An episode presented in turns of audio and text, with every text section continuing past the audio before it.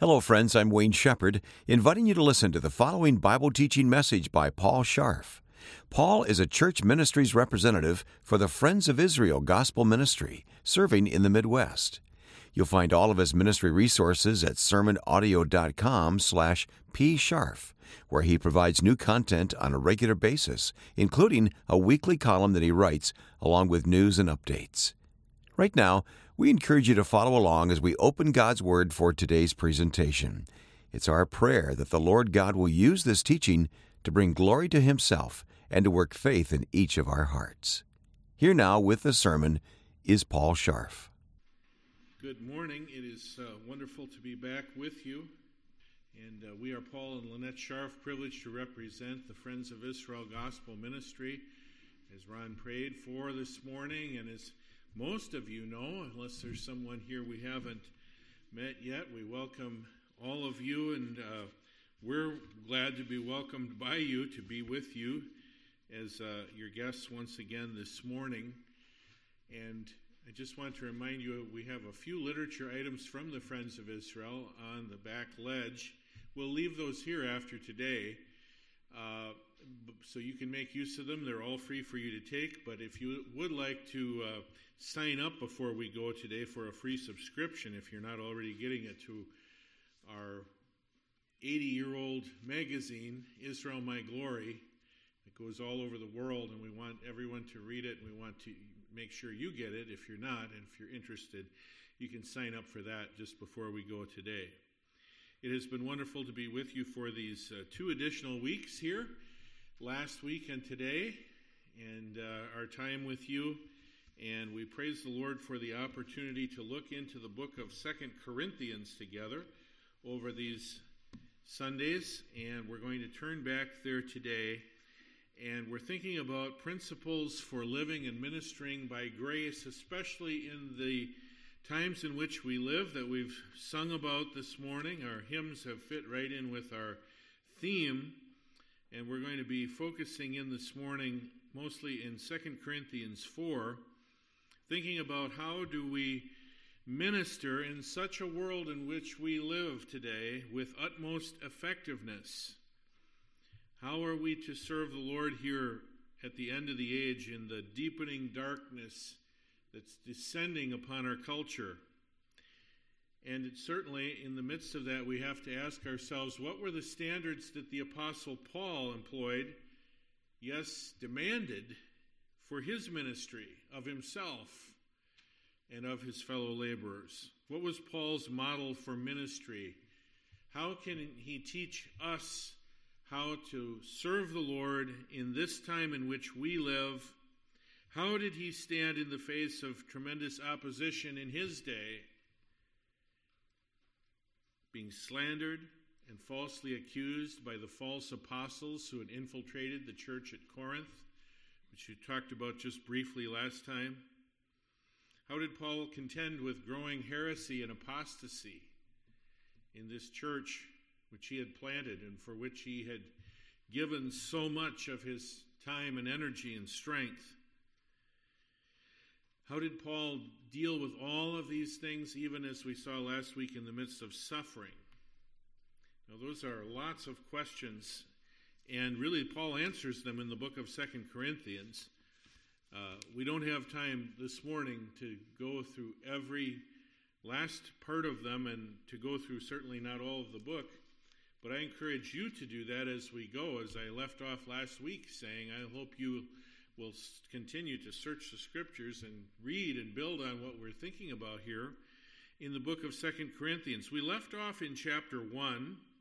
We gave kind of a overall introduction and went into the text in chapter 1 and really trying to introduce a theme that I'm talking about here these two weeks. So that again is living and serving the Lord by grace in this age of grace, following Paul's model for ministry as he lays it out here in the book of Second Corinthians, his most personal epistle of all that he wrote, but also it's given in the midst of this context of church ministry in Corinth and ministry amidst difficulty and suffering.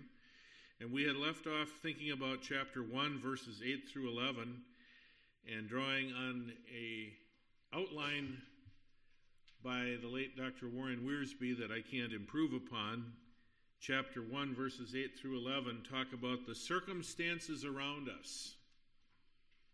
And you may remember that Paul speaks of a time when he despaired even of life, and yet found that in that moment of incredible despair, that his trust was in God. We should not trust in ourselves, but in God who raises the dead. And we trust that, yes, He has delivered us, He is delivering us, He will deliver us. And so, therefore, we can pray and give thanks to God. Now, that's all the farther we got with uh, Dr. Wiersbe's outline. Let me just share the rest of it quickly, and I'll let you fill in the blanks as you read on your own. But in verses 12 through 22 of chapter 1, we read about the criticism against us. Imagine a pastor or a Christian leader having criticism against him, right? But here, Paul is dealing with criticism against him coming from, yes, even this church at Corinth for which he had sacrificed so much, from the false apostles who portrayed themselves as eminently qualified, eloquent, expert, genius, far above the Apostle Paul. And they accused him of all kinds of horrible things. They said he's a hypocrite, he's out for your money, and so forth. And yet it was these very false apostles, and you can read more about them in chapter 11 and chapter 12 of the book. They were ministers of Satan sent to confuse and bring turmoil in the church at Corinth. And it was they who could have learned so much from Paul. And it was they who were causing so much turmoil and trouble here in the church. And Paul says we can boast in the testimony of our conscience. Verse 12. We have conducted ourselves in simplicity and godly sincerity, not with fleshly wisdom, but by the grace of God. There you see the contrast that he's going to develop through this whole book of Second Corinthians. Fleshly wisdom versus the grace of God. How do we live and serve the Lord by grace? Principles of grace. And I encouraged you even to go through the book, take a colored pencil or highlighter, and highlight the words that exemplify principles of living and serving the Lord by grace, these power words that Paul keeps using throughout the book, like trust and pray and thanks and the grace of God. And there are more of them that we'll see as we go. Paul is telling us how to live and serve the Lord by grace. Sin is not having dominion over us during this age of the church, the age of grace, Romans 6:14 says, because we're not under the law of Moses, we're under the grace of God. We're plugged into a system of God's grace. And we need to understand the principles of living and serving the Lord by his grace for this church age. Paul develops this in writing about this criticism that he suffered, and then he talks in verse uh, 23 through 211. And we won't have time to go through this section, but he talks about the concern within us. And then he finishes uh, this portion here, according to Dr. Wiersbe's outline anyway, verse 12 and 13 of chapter 2, the choices before us. It gives you a feeling of the conflict that Paul has within himself as he's writing to the Corinthians, as he's detailing all of these issues, but in the midst of all of it, as Paul is sorting through all of these things, he wants to live with a clear conscience, to serve the Lord, to serve empowered by the grace of God, and to model and exemplify the grace of God and principles of living and serving by grace. And now, with that, we're going to turn into chapter 4 this morning. And again, uh, it would be wonderful if we had opportunity. We could go through chapters 2 and 3 and then come into chapter 4. We'll just touch a little bit on chapter 3 this morning as our introduction to chapter 4 because Paul says in chapter 3, verse 12, since we have such hope, we use great boldness of speech. Paul has just finished telling the Corinthians, You, you are our letters. You're looking, the false apostles have told you that you should check our credentials, should check us for letters of, of authority like they've presented you, allegedly from the Jerusalem church, is what is going on here in the book. Paul says, No, you're our letters. It's not written with ink, but it's written on your hearts by the Spirit of God. Because you have received the gospel, you have received the grace of God through the message we have shared, and you're our living epistles. And we have such hope in the midst of suffering and, yes, coming out of despair. And we're going to speak very boldly.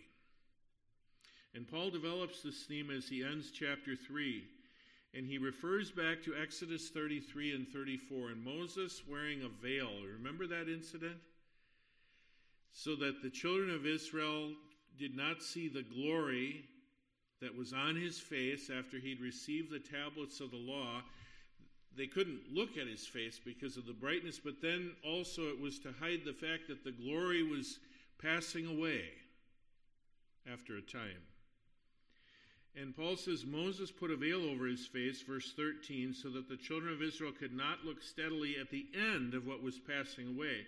And then he changes this metaphor of the veil and he says, But their minds were blinded. For until this day, the same veil, he says, remains unlifted in the reading of the Old Testament. As the Jewish people, we know Romans 11 25 tells us that just for a time, and only in some of them, but there's a partial, a temporary blindness or hardening toward the gospel of their Messiah. One day that, that blindness will be taken away and all Israel will be saved. But at this time, there's a blindness, there's a uh, hardening so that they cannot see, they will not believe. Paul says it's like a veil over their minds and hearts, spiritually covering their eyes, and it affects their understanding even of the Old Testament because they have not had the veil taken away with the gospel of Christ. By the way, the false apostles, the super apostles who had come into Corinth, were teaching, and if you will, an Old Testament based Christianity. It was a heretical mixture of law and grace. And it, it eventually, eventually it resulted in Corinth in actually in a message that was very appealing to the culture there, a licentious message uh, of ultimately what Paul describes in chapter 12, verse 21. He was afraid he would come and he would find that Many in the church have not repented of uncleanness, fornication, and lewdness, which they've practiced. It seems to me, and through the book, these are the results of, of the false teaching, in part, of the false apostles. All these things are going on in Corinth. And Paul is talking about here the idea of unbelievers being veiled to the truth. Paul says in 3:15, even to this day, when Moses is read, a veil lies on their heart. He's going back here to the Jewish people who are unbelievers, but he's going to apply this to anyone in chapter 4 whose heart and mind are veiled. And he says in verse 16, Nevertheless, when one turns to the Lord, the veil is taken away. Now, the Lord is the Spirit, and where the Spirit of the Lord is, there is liberty, there is freedom to understand the message yes, of the gospel and of the Old Testament that lays the foundation for all of it. And so we all, with unveiled face, beholding as in a mirror the glory of the Lord, are being transformed into the same image from glory to glory, just as by the Spirit of the Lord.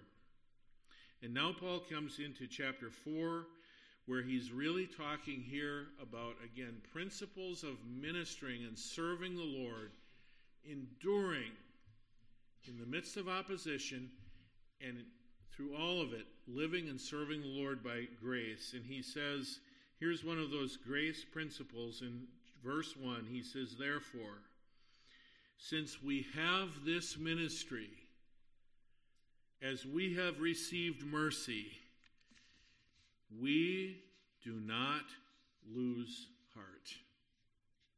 He's going to repeat that same phrase in, in verse 16 we do not lose heart. You know, it's a very interesting word that's used several times in the New Testament. It's translated grow weary in chapter 6, verse 9 of the book of, of Galatians. Let us not grow weary in doing well.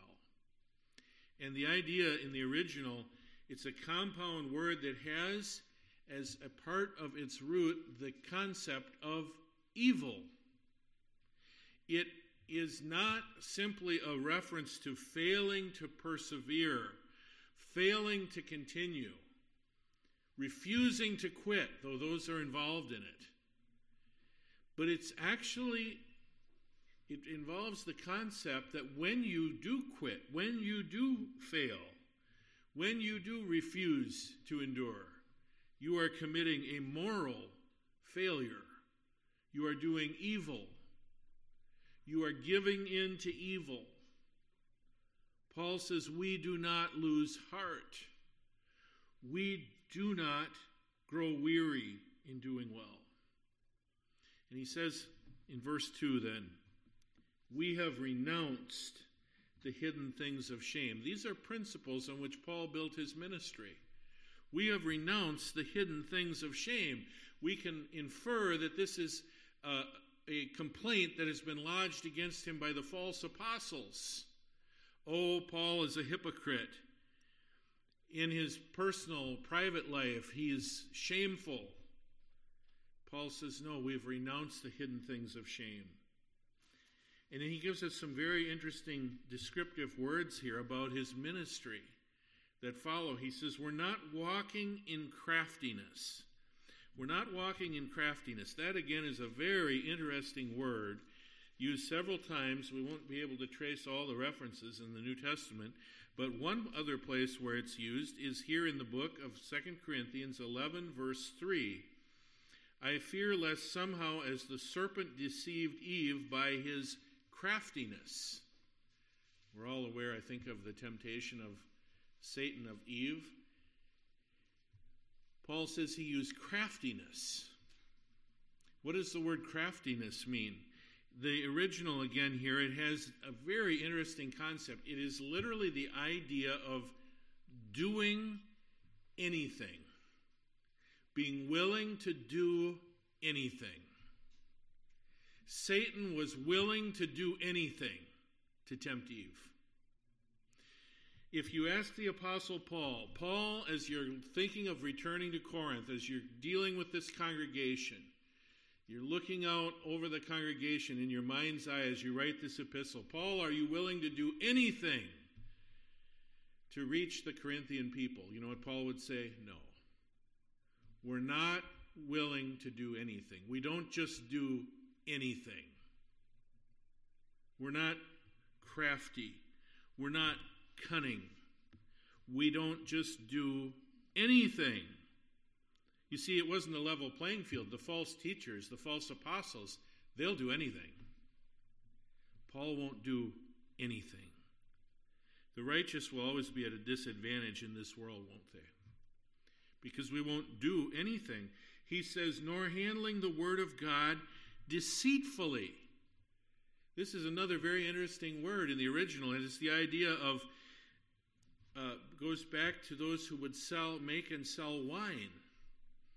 And if they would uh, put, take the wine and dilute it with water and then sell it as the original wine, they were being deceitful by this term in the Greek language. Paul says, we don't handle the Word of God that way. We don't manipulate or massage the message or the audience. We don't handle the Word of God deceitfully. We, we're not like those, chapter 2, verse 17. like so many who are out peddling the Word of God. We don't do anything. We don't handle the Word of God deceitfully, but by manifestation of the truth, commending ourselves to every man's, note that word, conscience. We've seen that before, haven't we now? Chapter 1, verse 12. Paul says, We have a clear conscience and we're appealing to you in your conscience. Now, what does the conscience do? Well, the conscience, often misunderstood, it does not tell us what is right. It tells us to do right. But we have to inform our conscience as to what is right so that it will be correct, like setting an alarm clock. The clock can't tell you the time unless you set the time, and then the alarm will go off at the right time. The conscience has to be educated because its role in us, in as fallen sinners, it tells us to do right, but it doesn't know what is right until that's inputted into our conscience. But the other thing the conscience can do is the conscience can hear and understand and receive the self authenticating Word of God, the message of our Creator, and realize that it is hearing the very Word of God that cuts to the division of even soul and spirit and goes into the depths of our being. And when our conscience is educated by the Word of God, then it is going to tell us to do, of course, what it says. I'd like to read again, as I did last week, 2 Corinthians 4 here, these opening verses from the English Standard Version. They're so beautifully rendered here in the ESV. Paul says, Therefore, having this ministry, by the mercy of God, we do not lose heart, but we have renounced disgraceful, underhanded ways. We refuse to practice cunning or to tamper with God's word. But by the open statement of the truth, we would commend ourselves to everyone's conscience in the sight of God.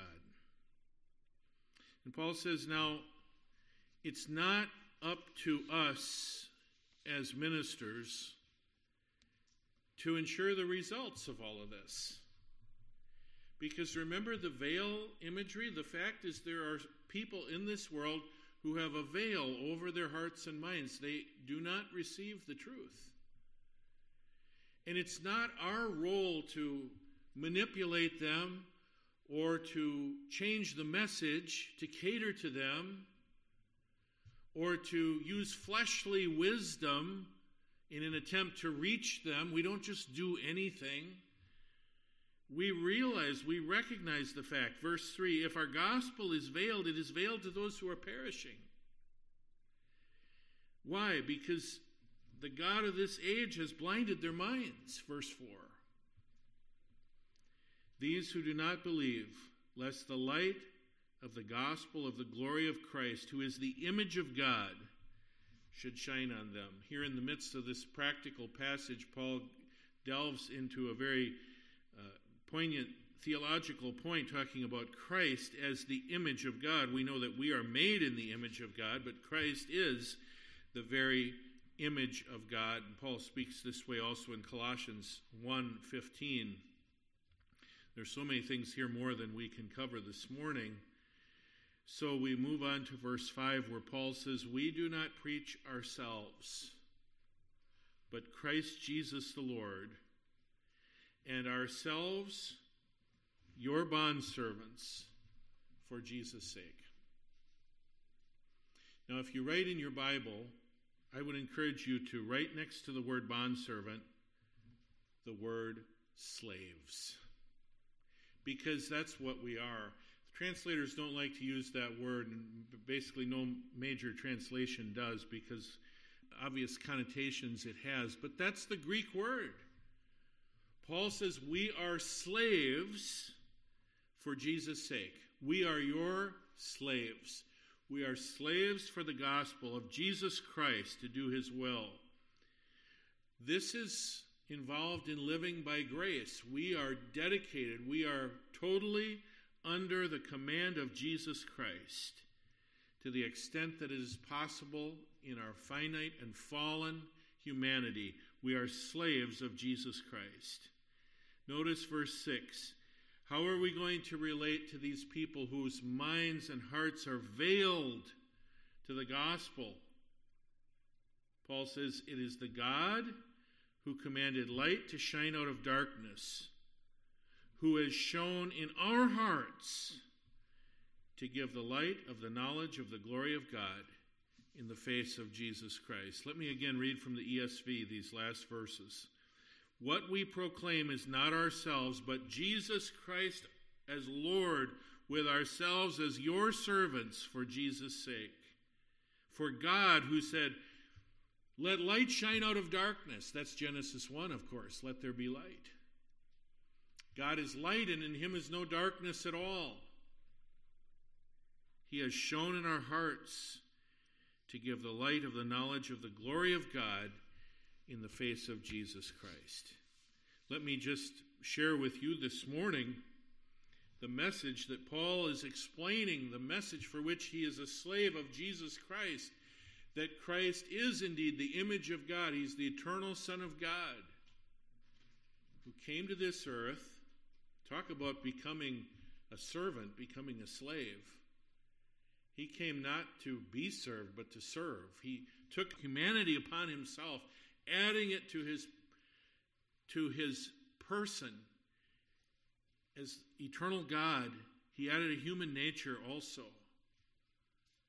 Became also a man, died on the cross in our place for our sins so we could have forgiveness of sin if we trust in him alone. He died for us and was buried and rose again so we could have the forgiveness of sin and eternal life if we trust in him by faith alone. Have you received Jesus Christ? Have you received the gift, recognizing you are a sinner? I am a sinner who owes a debt we can never pay. Has that veil been lifted off your heart and mind to trust in Jesus Christ alone? If not, I would beg of you to trust in him even right now and today and believe on the Lord Jesus Christ. Our time is fleeting from us, and we must close, and we will not be able to go through this entire chapter.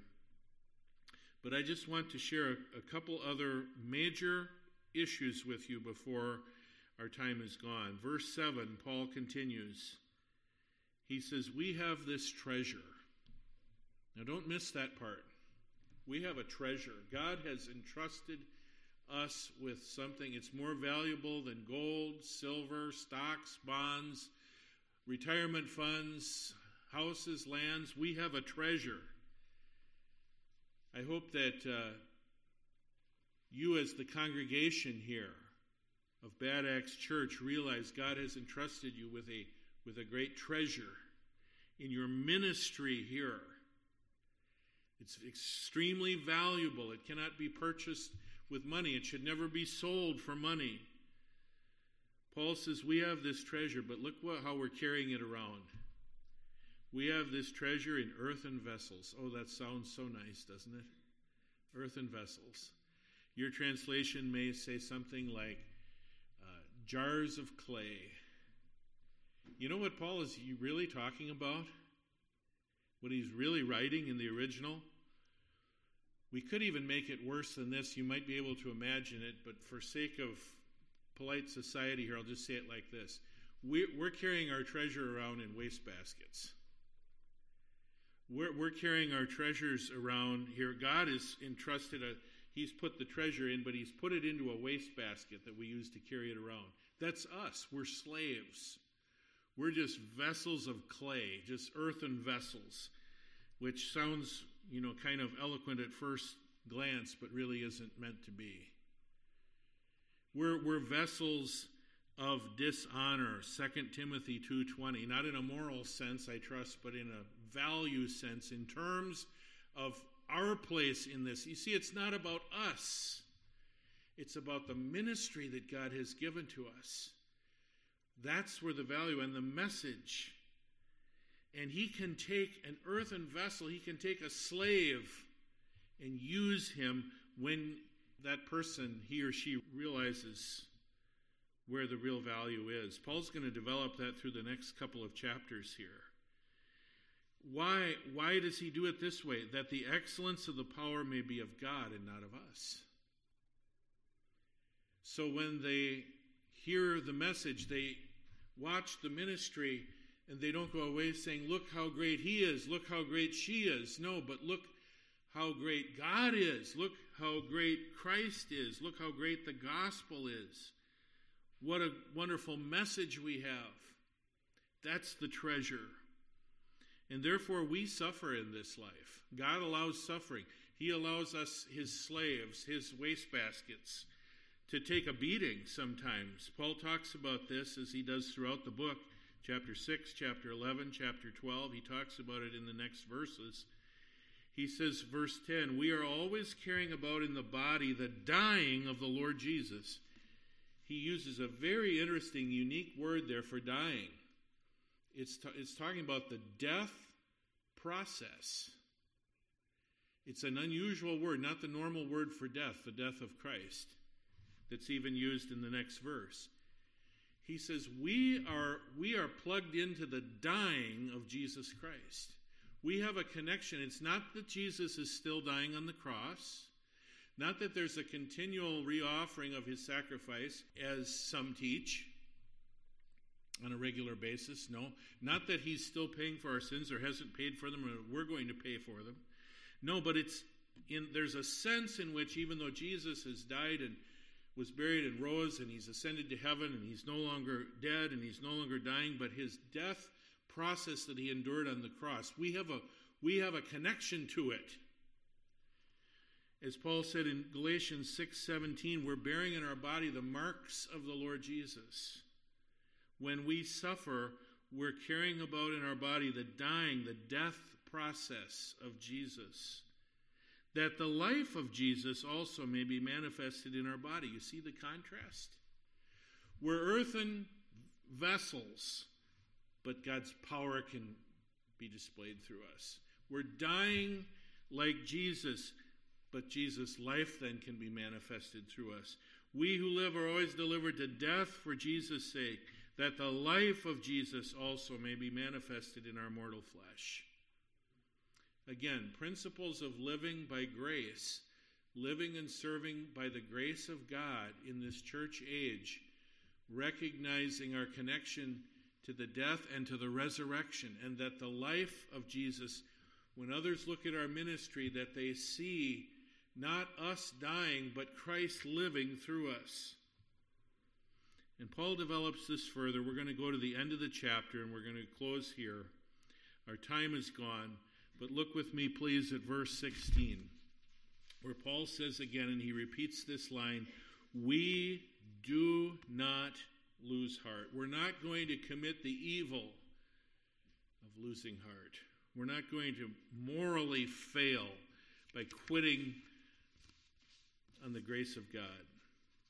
Even though our outward man is perishing, yet, yet the inward man, here's the contrast again. Our outward man is perishing, but the inward man is being renewed day by day.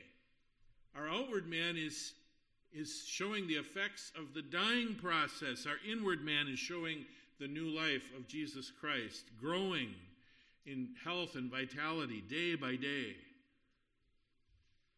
For our, notice verse 17, our light affliction. Do we have anybody here today with a light affliction? Anyone?